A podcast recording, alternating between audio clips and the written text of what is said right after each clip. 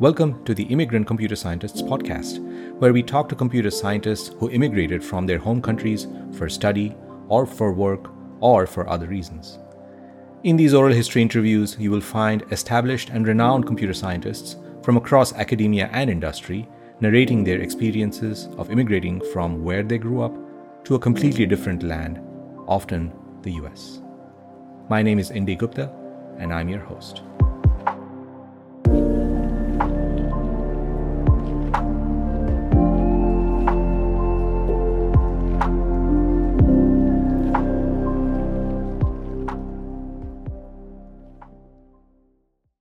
This is a remix episode.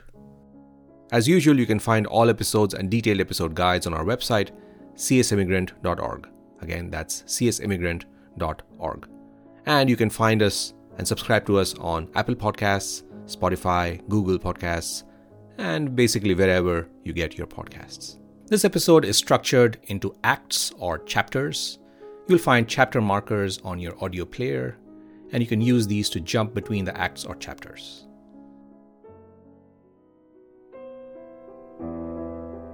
Sadly, many women researchers and entrepreneurs sometimes have to choose between raising a family with children and continuing their career.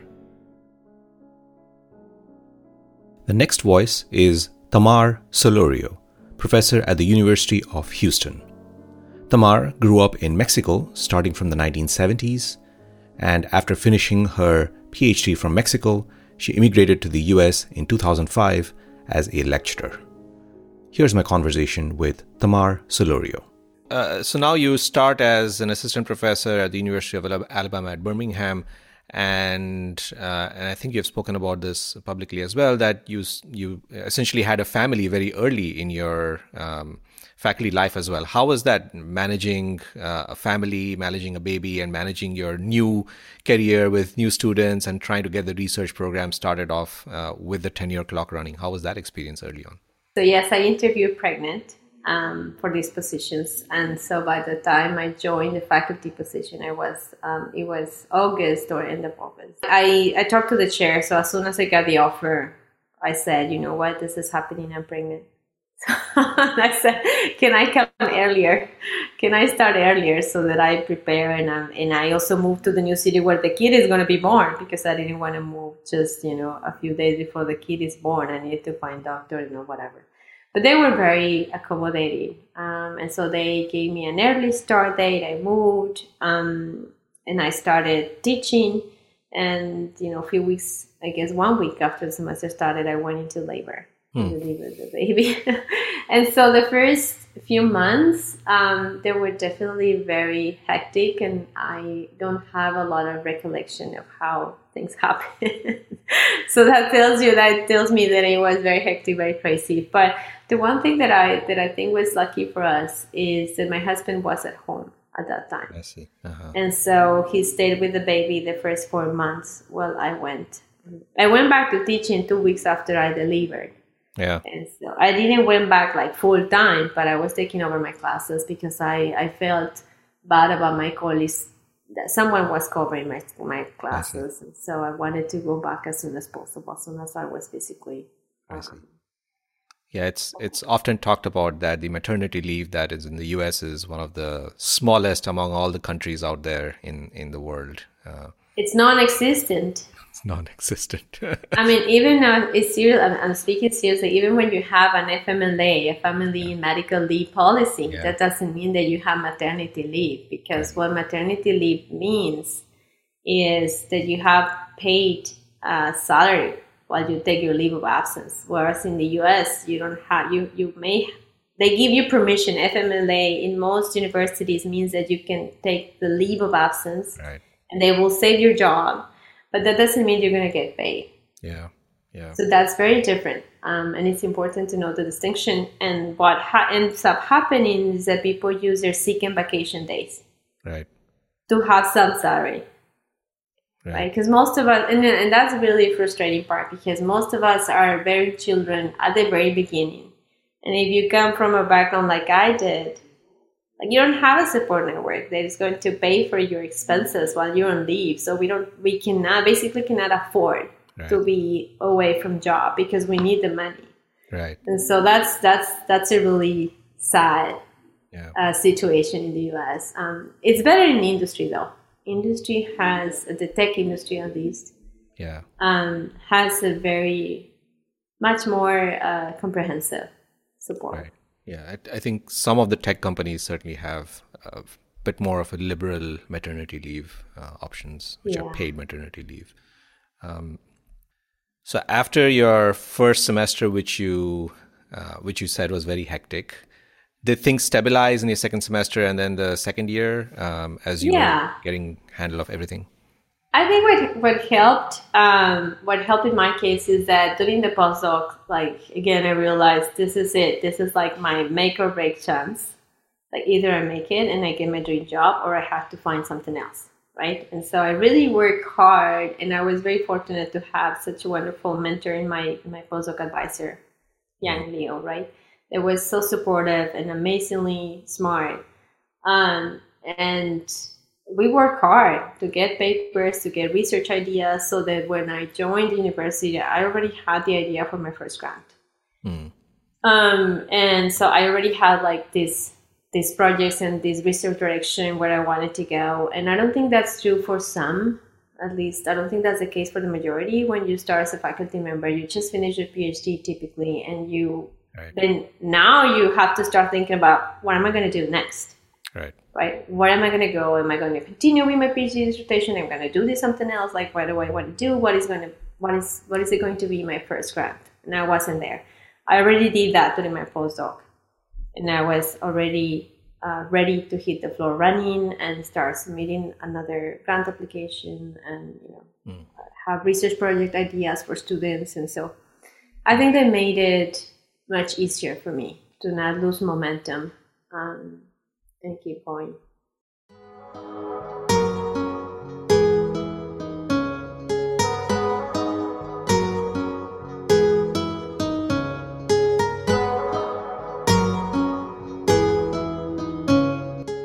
The next voice is that of Soodeh Farokhi, entrepreneur and founder of successful startups in Iran and in Canada.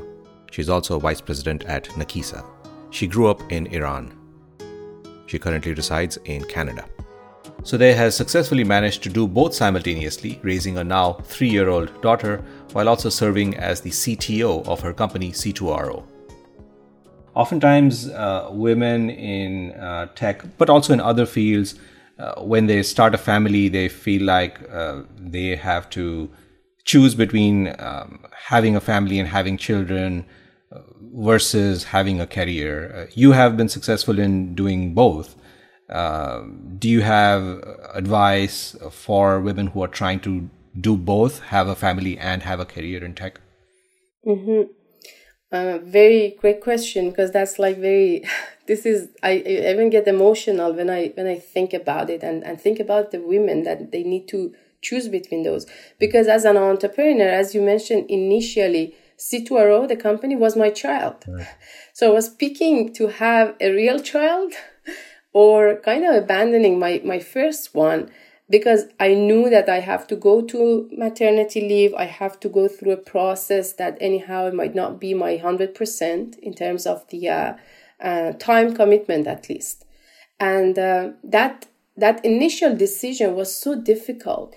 And have in mind that I have a super supportive husband. Right like i have a husband that that we think uh, everything should be equal in terms of parenting and maybe uh, just pregnancy was something that that that by nature we couldn't divide it.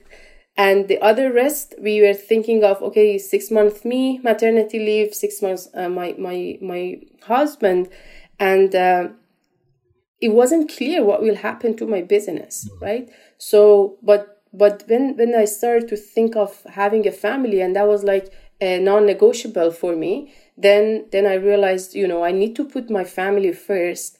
And this is certainly it must be like this the family first the health first and then the work right? Especially we went all through pandemic and we realized that i think even that that feeling is stronger now in, in, in myself and, and probably for for others.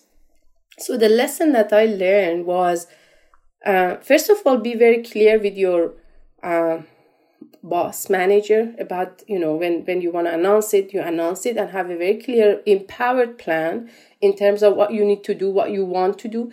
This um, i think impression that when women get pregnant they have to they must say goodbye to the workforce and like you know they're gonna be vanished. I changed that perspective to the for for the incubator and investors that they were at the table at our boardroom because the moment that they heard it they were like panic but then I gave them a plan and I said, This is my plan. Mm. And I'm going to stick to it. I'm going to return back after six months. And even during the six months, this is the plan to stay connected. And then that was very successful. I returned back with the plan. Again, I had, I was lucky. I'm, li- I'm living in Canada. The parental leave is, yeah. is very well organized. Yeah. You can have divided uh, this, this period between you and your partner. So everything was like established for us in a way of doing that equal job and then because my my my, my husband stay with the kid for six months of course he has a stronger bound mm. and versus other other husbands right other fathers mm-hmm. and then when something happens my my kid just call both of us and when when there are like events that i need to attend that the, the business trips i have no issue because my kid has a strong connection with her dad. And just imagine that if if this doesn't happen from day first this loop is is is function right?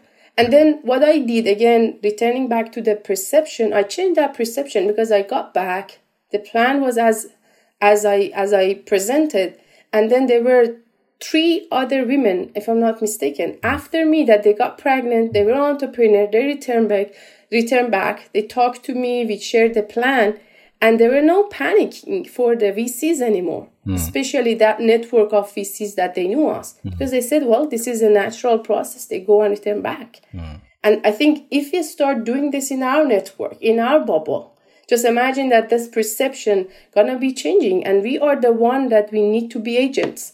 I think we should not be passive as women, especially if you are in like managerial executive role, if we are leaders I think we need to have an impact ourselves. We need to start and talk about it. Otherwise, we overcame it with a lot of challenges, but why we're not sharing it with other women that are suffering exactly with exactly the same issues? That's very beautifully put. I think. Um, I think you you said that. I mean, changing the culture requires kind of changing the thinking of people as well. And I think what you're describing is a very active way to do that while Absolutely. also you know uh, managing a family and and and also a career and and what you described uh, you know the way of planning uh, the pause itself so that there is no panic on the other side uh, mm-hmm. i think that's that was very very beautifully put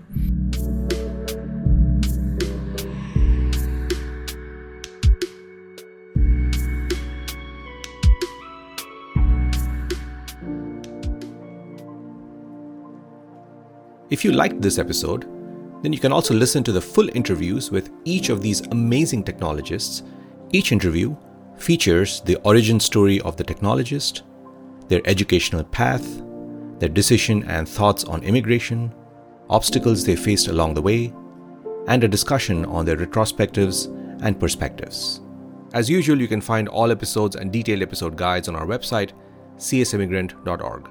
Again, that's csimmigrant.org. And you can find us and subscribe to us on Apple Podcasts, Spotify, Google Podcasts, and basically wherever you get your podcasts. All the music used in episodes of the Immigrant Computer Scientist podcast is royalty free. All voice recordings were performed with and are reproduced with full consent of narrators and participants. You can find music credits on our website. Join the online discussion about this podcast on all major social media, including Twitter and Facebook, with the handle CS Immigrant and hashtag CSImmigrant. And of course, the episode guide is available at our website, csimmigrant.org. This is the Immigrant Computer Scientists Podcast.